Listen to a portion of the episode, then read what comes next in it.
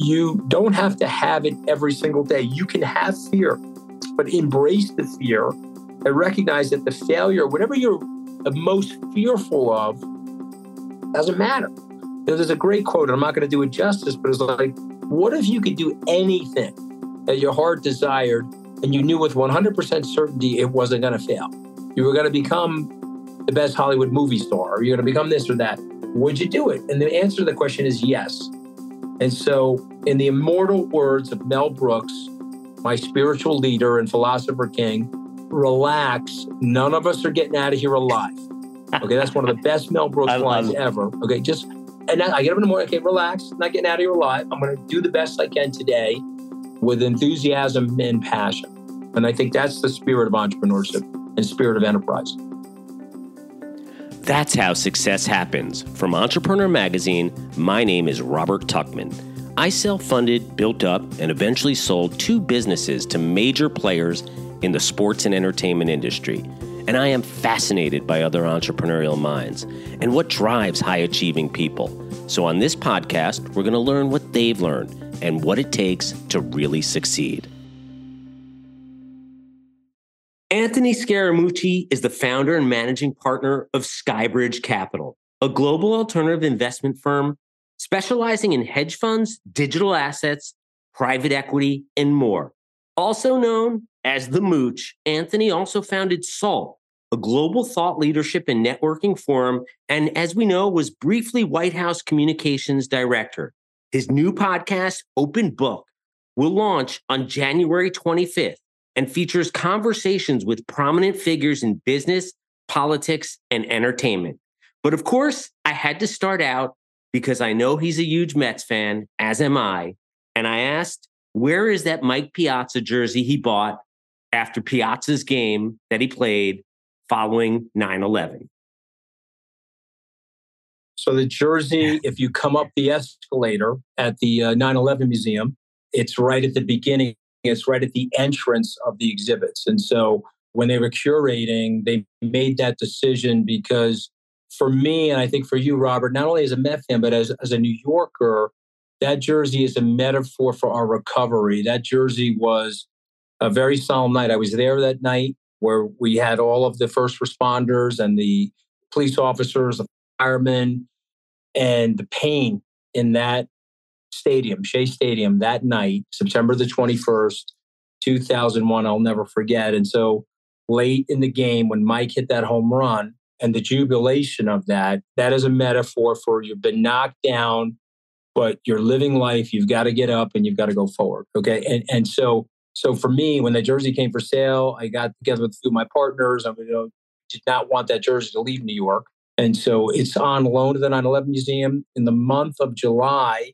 It will go to Cooperstown at the request of Cooperstown because of the Hall of Fame inductions. Although that got moved to September, I'm probably giving you too much information now. But no, uh, so it will sometimes I love talking Mets.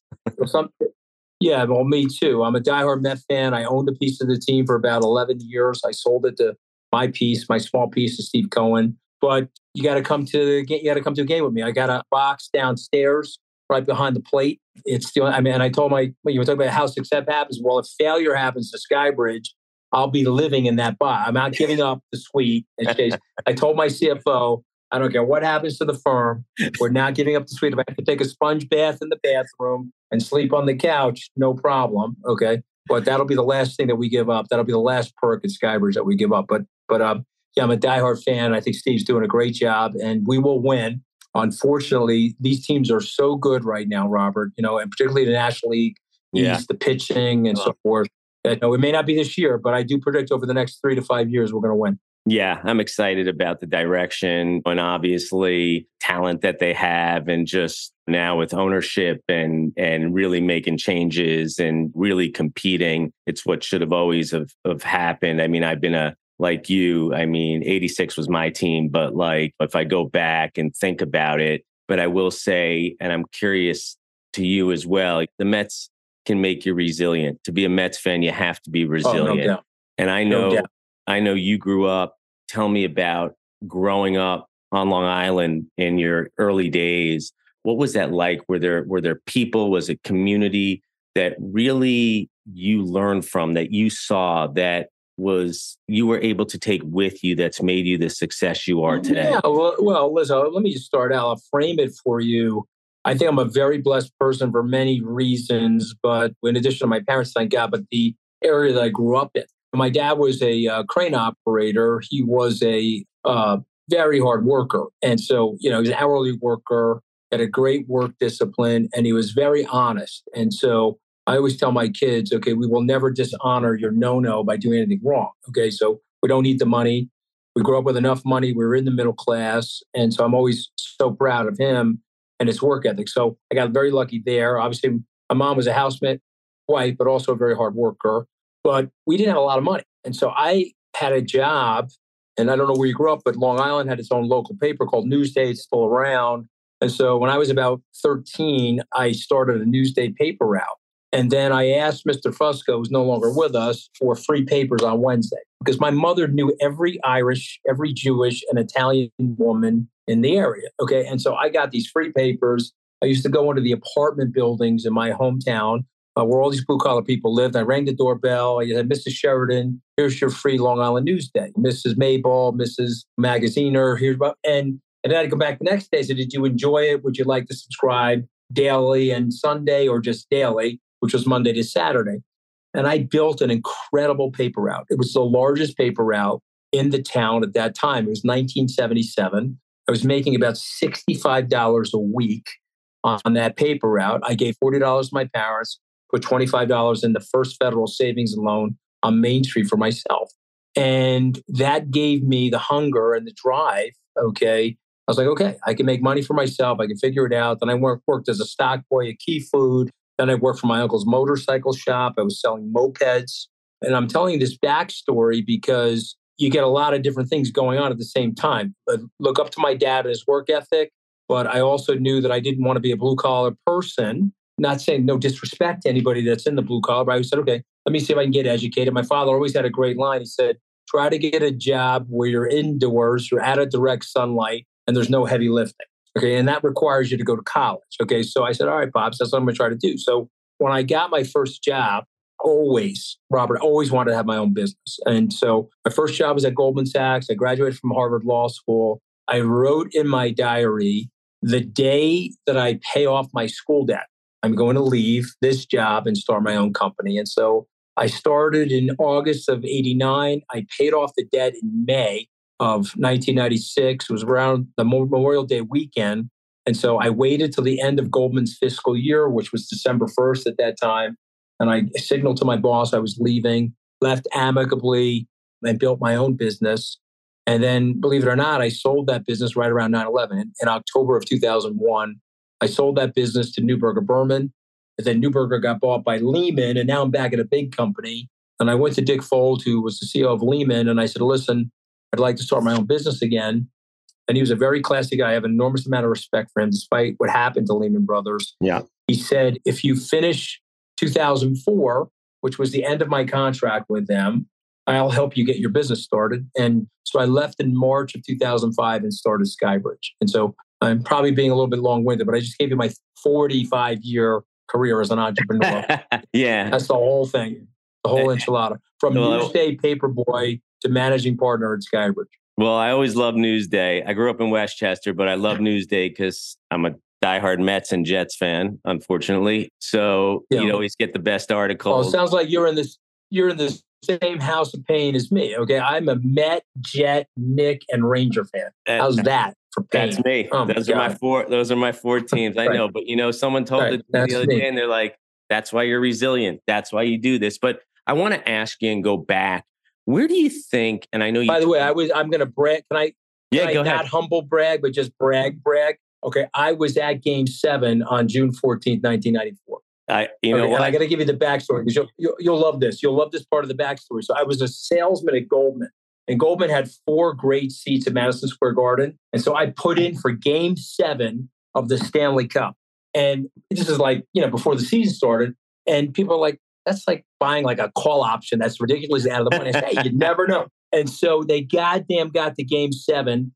And of course, the senior partners were calling Okay. And they were like, well, we, you got to give up the seats because this guy wants to go. And that guy, hey, listen, man, that's not the, that's not how this works. Okay. You want to fire me after the game? No problem. I'm going to that game. Okay. I got, I had the tickets in my uh, drawer. I said, no one's getting these tickets from me. Okay. That wasn't the deal. I ended up having to bring the general counsel, the chief investment officer, GSAM, and some other guy, but I went to the game. Anyway, I'm sorry. No, I, I love. I mean, that. that was one of the most. As a New York sports fan, that was literally one of the greatest nights to be alive in New York. The electricity at the Garden that night with Messier, and I finally ran into Messier. I was in some bar in New York. This is like recently, right over to me, and he, he said, "Mooch." I said, "I can't believe you know me," but I said, "I just please stand up. I got to give you a hug." Thank you for giving me the greatest sports thrill in New York. I mean, it was the best. Anyway, I'm sorry I'm digressing. No, no, I, I since you're such a big fan, I want I could I wanted to share it. that with you. I could talk about it all day. I want to get to you as the person. I will tell you quickly. I was graduating school that year. I bought an eight game pack because that's all I could afford. and the eight game pack, though, gave you every single play. You could purchase every single playoff game. So Section 340 sat there, saw the, them beat the Devils in the, Yeah, sure. the Eastern Conference. And then that Sure. night, like you said, coming out of the garden and that electricity. And then the Knicks were doing well. And it was just like you thought this would go on forever. But it's funny how, how you talk about that and the story about sticking and saying, you know what? I put in for this. I did this. Where do you think that confidence comes from? Because you said to yourself, I'm going to pay off these student loans, right? And then I am going to go start this business. A lot of people, especially a lot of people who listen to our podcast, are want to be entrepreneurs. And it's very hard for them to take that dive off the board. Yeah. What was it that you think you I mean, had? listen, I'm stupidity, ignorance, I overconfidence, perhaps. I mean, Fred W. Smith, who was the founder of FedEx, had one of the best lines about entrepreneurship. He said,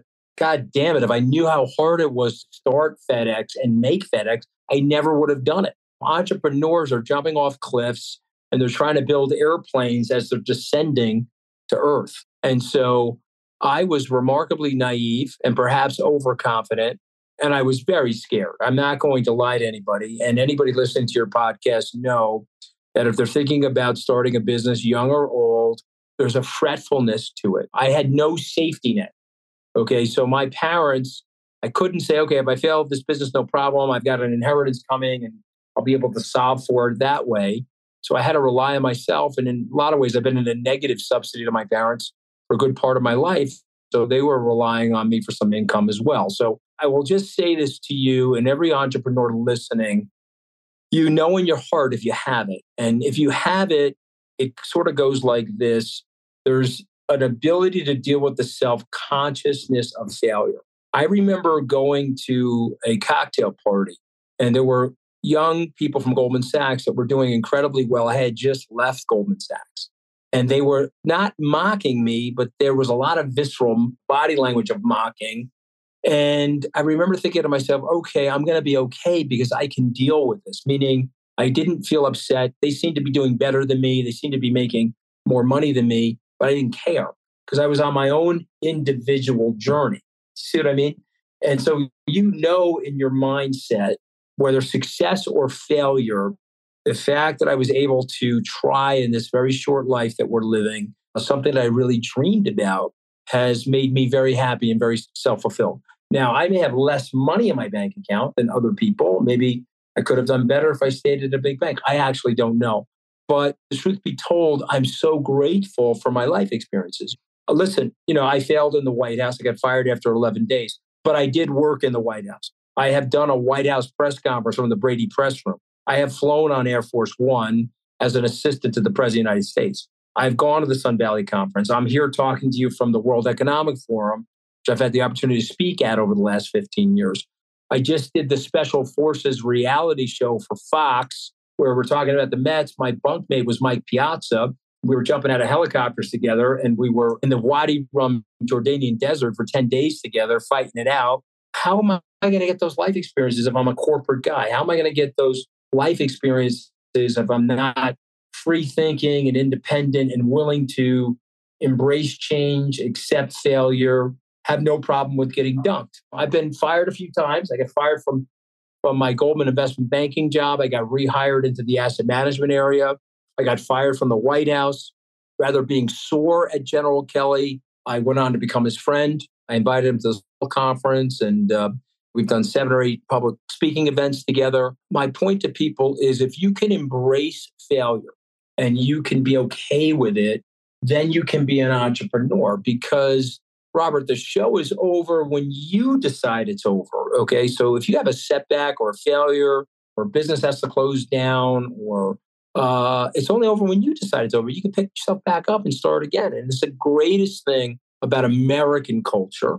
F. Scott Fitzgerald got one thing wrong in his wonderful writing about America. He said there were no second acts in America. And he got that wrong. There are second, third, fourth, fifth acts in America. The American people are forgiving and the American people will give you another chance. And believe it or not, you know this from your life experience. Venture capitalists like entrepreneurs that have had some failure because they know that failure has made them wiser. They know that failure has given them some humility, perhaps, or perspective or self reflection. And it's so for those reasons. And so, again, you have to think inward. Uh, people listening, your viewers and listeners, you don't have to have it every single day. You can have fear, but embrace the fear and recognize that the failure, whatever you're most fearful of, doesn't matter. You know, there's a great quote, and I'm not going to do it justice, but it's like, what if you could do anything that your heart desired and you knew with 100% certainty it wasn't going to fail? You were going to become the best Hollywood movie star, or you're going to become this or that. Would you do it? And the answer to the question is yes. And so, in the immortal words of Mel Brooks, my spiritual leader and philosopher king, relax. None of us are getting out of here alive. Okay, that's one of the best Mel Brooks lines ever. Okay, just and I get up in the morning. Okay, relax. Not getting out of here alive. I'm going to do the best I can today with enthusiasm and passion. And I think that's the spirit of entrepreneurship and spirit of enterprise. More from our guest, but first, a word from our sponsors. Are you an innovative, creative founder? Is your consumer packaged goods startup ready to make a next level leap? Target Accelerators is accepting applications for its 2023 programs now through February 3rd. Whether you're an early stage startup or a CPG company ready to grow, Target Accelerators will help you scale your business for success. That's right, Target Accelerators will help unlock the potential of your brand for mass retail through curated education, personalized resources, and connection to industry leading retail leaders mentors, and partners that could forever shape the trajectory of your business. No fees or strings attached. Being an entrepreneur is fulfilling, but the journey can also be full of challenges as you build something from scratch. You're not alone though. Target Accelerators programs are expertly tailored to your needs and business and are proven to help founders reach retail success. So, ready to apply, scale, and succeed? Interested founders and startups can apply to all Target Accelerators 2023 programs for a limited time on January 9th through February 3rd on targetaccelerators.com. That's www.targetaccelerators.com. What are you waiting for? Become one of more than 300 brands that call themselves Target Accelerators alumni today. And we're back. You've had incredible successes. You talk about it and all those things, even when you got fired from Goldman or you went the White House after a short period there, but you've done those things. You've picked yourself off the mat and you keep going and you've had incredible success. Where does that drive come from? Because for me, I find the hardest thing for most people isn't the first start, let's say, it's getting knocked down and then picking yourself up and going and being like, let me do it again. So it's a really good question. So I'm going to start in a spot that is like pre-entrepreneurship. Okay. Okay. Because I'm, a, I'm going to start in a ignorant, wildly overconfident, arrogant spot. I'm going to date myself. Okay. Ready? It's 1991 and I am buying call options on biotechnology stocks. Okay, I have no history in biosciences. The last biology course I took was in the ninth grade, but I am a guru. I am a genius at biotechnology stocks. Now, of course, I'm not, but this is my self delusion. And so I'm buying these call options. And then the worst thing happens to me, Robert. I turn 5,000 US dollars into $70,000. Okay, we'll never forget this. I went 14 to 1 on a stock called Centocor, and they were getting approval from FDA phase one into phase two. So, since I'm a guru and I'm an all knowing person about biotech, I loaded up on more call options for the move from phase two to phase three. I even went to the FDA for the hearing. Okay. They got rejected in the phase three clinical trials, and the stock went from 60 to 30 cents. Okay, so let me repeat that. Okay, it went from $60 to 30 cents. And so I didn't understand how a margin account worked. And I opened up my Goldman Sachs server, and there it was on the mainframe computer. I had minus $61,000 in my account. 27 years old, $140,000 of school debt. Now I have a minus $61,000. I was in a full panic. And the margin department called me from Goldman Sachs, said, You owe $61,000. You got three days to pay it. I said, Oh my God, I don't have the money. So I went to see my boss. Okay, still alive. He's 86, an awesome human being. And I said, Sir, this is what happened. This is what I did. And he said, What do you know about biotech? I said, Well, you know, obviously I don't know anything about biotech. He says, Okay, this is a super expensive lesson for you. But when you're investing, you got to be humble. You got to be risk adjusted, blah, blah, blah. And he paid it. He paid the $61,000 for me. He docked my pay. It took me about three years to pay him back with interest, which of course I did. And it was a huge setback for me, Robert, but it was also a very, very big lesson. So I guess my message to people is you take these experiences with you and you say, okay, so what did I learn from that? Be more humble. Assume that things are going to go wrong. Anticipate downturns. Save more money. Okay. Be a person that's willing to live under their means. You don't have to drive around in the fancy car to show off. Be a person that lives under their means. And I'll say this to you, and I think you'll, I think this will resonate with you. When I invest, I tell people it's not the things that I think are going to go wrong that get me in trouble. It's the things I think I know with absolute certainty that are actually wrong, okay, that get me in trouble. And as an example, I'll give two examples. I thought Lehman Brothers was going to go to the moon. You know, I was absolutely certain about it. Largest bankruptcy in history, okay? At some point, we'll probably talk about the FTX investment in Skybridge. I thought Sam Bankman Fried was the Mark Zuckerberg of crypto. And I was attaching myself to a superstar, and we were generationally different. He's young enough to be my son, and I was going to help him grow his business and transform his business using this sort of generational transfer of relationships and knowledge. But he turned out to be the Bernie Madoff of crypto. But if you had asked me November 1st, if Sam Bankman Fried is the Mark Zuckerberg of crypto or the Bernie Madoff of crypto, the Bernie Madoff of crypto would have never even been on the table. You see what I mean? And so this is a big lesson for entrepreneurs. It's the things that you think that you know with 100% certainty that are the things that bite you in the ass. And that, unfortunately, that was true in that case. It's amazing. And, and obviously, you're talking, and I love it because you're talking a lot of, about maybe the mistakes or the failures, and yet you're a super successful person just in general from coming from where you came from doing what you've done. No, a lot of people rely on family and and you really are one who went out there and did this yourself and you're talking about some of these things which is great because most people who listen to this show they see you and they're like oh this guy must have just been successful from the beginning and built this up yeah, but, yeah i got a lot of mis a lot of misperceptions listen i'm when they when they put me on celebrity special forces okay just to be totally embarrassing the socialist casting director thought I was a Wall Street entitled MFing puff boy baby. Okay. Yeah.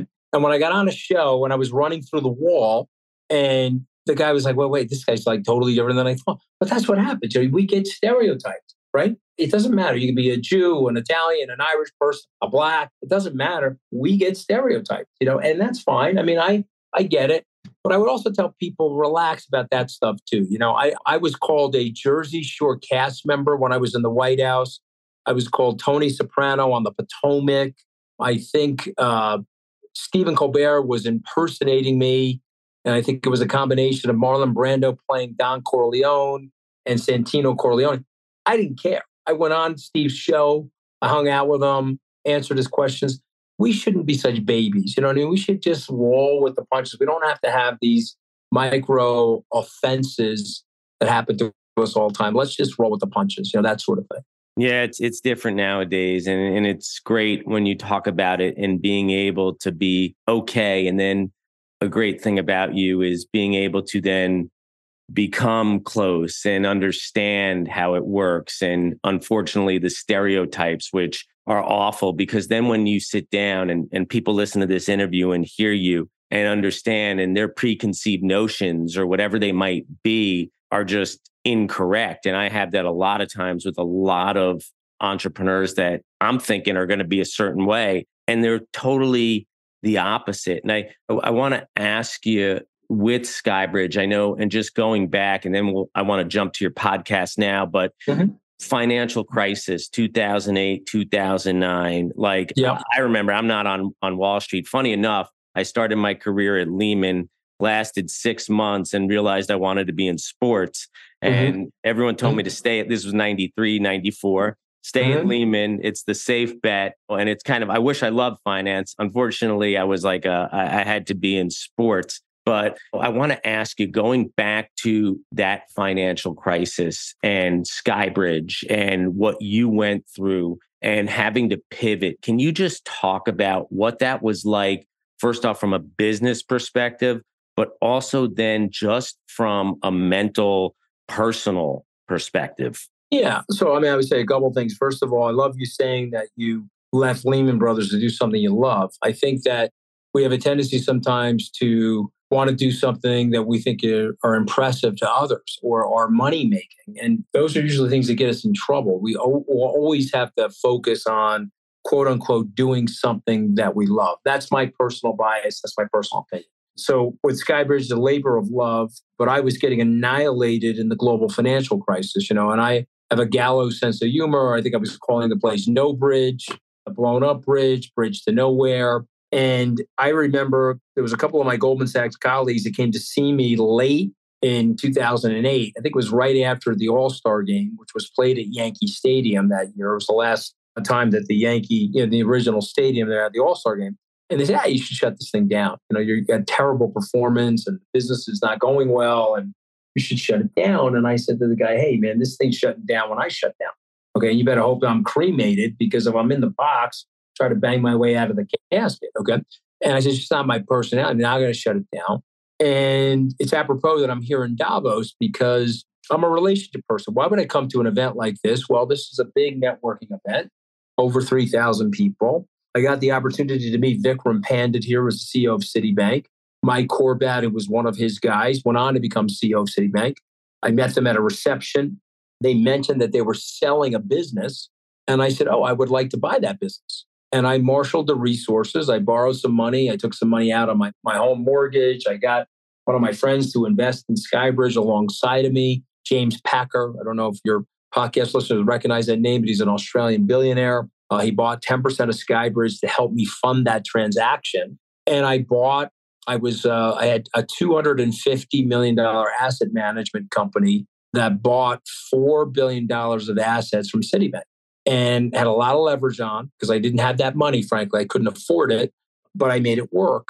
I paid off that loan and then I had this nice size enterprise. But here's the thing I'm getting my ass kicked again right now as you and I are speaking because I've moved some of my money into crypto. It worked in 21. It's not, didn't work in 22. Apparently, it's working here in the early part of 23. And I'm adapting and pivoting again. And so we're thinking about potential acquisitions. We're thinking about opportunities to uh, do some consulting and marketing for people uh, using our SALT conference experiences with people. And I'm taking this opportunity to refresh my business. I've also entered the podcast space uh, where we'll be launching a podcast soon called An Open Book. Uh, why am I doing that? Well, that happens to be a labor of love. I also think it'll be a moneymaker for us. I'm interviewing authors from around the world, nonfiction, fiction, spy novels, it could be anything, psychology, physiology, uh, just things that I find super interesting. And one of my buddies from law school said to me, Hey, man, you're a bookworm. You should do a podcast where you interview these authors that have actually written these books. And so it's just a new business line that we're going to be attacking here in the first quarter of 2023. So, so my message to people is uh, Mike Tyson is right. Everybody has a plan until they're punched in the face. And good entrepreneurs adapt to the laughter of God. You know, you're planning, God's laughing, adapt to the laughter of God. And I've tried to do that at every aspect, every point in my career. Yeah, you know, I, I love it because I love all these things you're talking about. I love the Tyson quote too. I always use that. But I just love the fact how you have the optimism and the willpower and the pick yourself off the mat. And when something isn't working, whether it was 20 years ago, 10 years ago, or like you said, a couple weeks ago, you're pivoting and you're making a move and you're changing. And I think that's one of the most important things about being an entrepreneur. And I think that's something you do well. 100%. I mean, if I'm going to be super self reflective and super honest, I would say one of my big weaknesses is that I've got too many interests and I've got too much, you know, like better entrepreneurs, better entrepreneurs. You know, Michael Dell, frankly, is a way better entrepreneur than me. Uh, he's been more financially successful. He's built this unbelievable business, Dell Technologies. Okay. And he is, at least when I know him, he was one of the early investors in Skybridge. He's singularly focused like this. Okay. He's not jumping out of helicopters. He's not going to the White House on a whim to work for Donald Trump. He's not starting podcasts, but he's singularly focused. Okay. So I guess what I would say is know thyself. And I'm not capable of that. I, I, wish I, and sometimes I say, oh, I wish I was more successful and had more money in my bank account if I was more singly focused. And then I'm like, well, wait a minute, I wouldn't have had this breadth and bandwidth of life experience. So my point is be comfortable in your own skin and who you are, not ever making a comparative analysis to somebody else, if that makes any sense. And here's something I would also say, and I tell this to my children. I have uh, five children, three are now in their adult ages, right. you know, I mean, over the age of 21. And I would say to my children, celebrate the successes of your friends. Okay, so I want to be there when Dell Computer is going public for the second time. I want to be there to celebrate and congratulate Michael. When one of my buddies is buying the Mets, I want to be there to serve champagne to him and say congratulations. Be the type of person where you're the first call when something good is happening to one of your friends. Don't eradicate the primordial instincts of jealousy and envy. And then the second thing is what I've already talked about is you got to do something you love. You don't do something you love, you're going to get old. Man. I, I, you know, Warren Buffett says he tap dances to work. He's 91 years young. I believe him. I'll take him at his word. I love that. I love the advice. Before I let you go, I got to get a prediction from you for the Mets this season. Yeah. It's a tough NL East tough NL East. So you, you, you have to you have to tell me you have to tell me how many starts Verlander and Scherzer have. Okay, because I was very worried about that the deGrom Scherzer starts. Okay, if each guy is getting 30 starts and you're going to have 60 starts from deGrom and Scherzer, you're going to go to the World Series. DeGrom gets hurt. I think you end up with 34 starts combined. We still make the playoffs because they had actually a great team last year. And now you got Scherzer and Verlander. So if if they can get to let's say 45 starts and just pitch consistently what their metrics have been, Uh, we'll be in first place and we will get top billing in the playoffs. But unfortunately, it's the Mets. You know, I mean, that's the thing. You know, and I tell people you're gonna be mad at me now. I think, and if you ever interview, I know it. If you if you ever if you ever interview Nelson Figueroa, I had him in my suite, and Nelson said to me that we're, we're probably on some kind of like Native American burial ground or some shit. We don't even know it because the ball takes off and then as it's heading for the uh, stands, it like you know, lands in somebody's mitt on the warning track. So I don't know. I mean, you know, I'm I'm a diehard Met fan, uh, but we probably should do some kind of like cleansing of the, feet. you know, who the hell knows, right? But you know, listen, my I, and I appreciate you giving me the opportunity to bring up my podcast. The uh, open book is dropping yeah. January 25th. Uh, my very close friend, Mr. Wonderful, Kevin O'Leary, is my first guest. Nice. And so he'll be he'll be with me. We'll be talking things crypto, entrepreneurship, his books, uh, what happened to both of us with Sam Bankman-Fried and FTX. It'll be it'll be a fun podcast. I hope your viewers and listeners will tune in or subscribe to it. And I I love your show and I appreciate being on. Yeah, and thank you so much for coming on. I cannot wait for your podcast to launch, to listen. I love the idea of it, the fact that you're doing it your way and I just find it interesting in terms of kind of talking to authors and people who all different types of interests, right? And and yeah, me, exactly. No, I was just going to say to me, it sounds like that's who you are. Like you said, mm-hmm. Dell's this way or Fote, like you have these interests, but the best thing about it here is that you're kind of bringing them together through through a podcast, and oh. it sounds like it's something you'd really enjoy and learn. Well, I, I, and I appreciate all that. You know, I like I like the name of it a lot. My uh, producer Barbara Ferdita came up with the name. We call it Open Book because you're opening a book, you're interviewing authors, but I'm also, hey man, I'm an open book. I'm a it's like I'm choosing Italians from Long Island or New Jersey or Westchester. We're open books. Okay. We're going to tell you exactly what's on our mind. Okay. One of the best lines from Ed Kosha, hey, I'm not getting the cancer. I'm giving you the cancer. Okay. You know, you're not going to stress me out. I'm going to stress you out. Right. But, you know, the point being is that, you know, we let everything out on our sleeves. Yeah. So I love the double entendre of the name of the podcast, Open Book. Yeah. It means, it means those two things. I love it. I can't wait for Open Book to drop. I'm looking forward to it. I'm sure it's going to be a great podcast series where hopefully a lot of our listeners, and I'm sure they will, after listening to you, are going to uh, download it and listen. And sounds like you have a great lineup. And more importantly, just for you yourself, like you said, and what I learned from this interview is and it's very hard to find sometimes when you're interviewing is you are an open book. You are giving out you know you're not shying away from stuff maybe that were failures you know and the, and that is yeah i mean there's a lot of a lot of stuff doesn't reflect well. I mean i can tell you a lot of mistakes that i've made and i'll tell you what if you're a parent listening you want to show your kids your failures. I have so many rich friends of mine who try to sanitize their life and pretend their life went up in a 45 degree angle you don't give the kids space to uh, make mistakes and, and fail on their own. You know, you, you, your kids should see you with your faults. Trust yeah. me, it's good for them. Like, oh, all right, he's a little nuts. I'll I can be a little nuts too. I can have a couple setbacks, still make it. I think there's big lessons in that. I love that, and especially raising two teenage girls and having them understand that now, and living in New York City. And sometimes you see a lot of success here. Obviously, what I love is you see everything. But mm-hmm. it's great to know, especially like yourself, coming from not being given everything, where a lot of people these days are,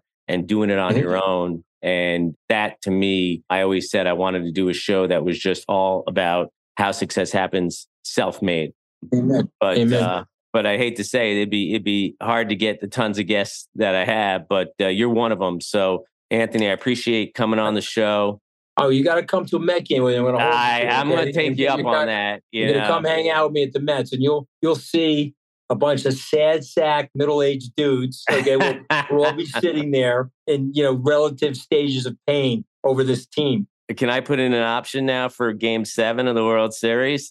hey, I'll tell you what, you got it. All right, that'd be good. I got a, I got a lot of seats. Man. I got this on and by tape. The way, I, and I love and I love bringing fans, Robert. So trust me, you know. You want to bring the real got, fans? Yeah, I'm. I'm. Yeah, I'm not bringing I, corporate types. I'm bringing. You like me? You've suffered for four or five decades. I'd rather have you sitting there with me if they win. Uh, I I do that with my friends all the time. I, I I'd say the same thing. Business, whatever I want someone who who really feels it, and uh, soon enough, soon enough. But 100%. Anthony, thanks again. Appreciate your time. Best of luck with all Open right. God Book. bless you. You got it. And that's our episode. If you like what you heard, please subscribe to How Success Happens wherever you get your podcasts. We come out with a new episode every Wednesday morning, and you don't want to miss it. And if you like to share, please feel free to pass along the show to an entrepreneur friend who could use a boost and I could always use the subscribers.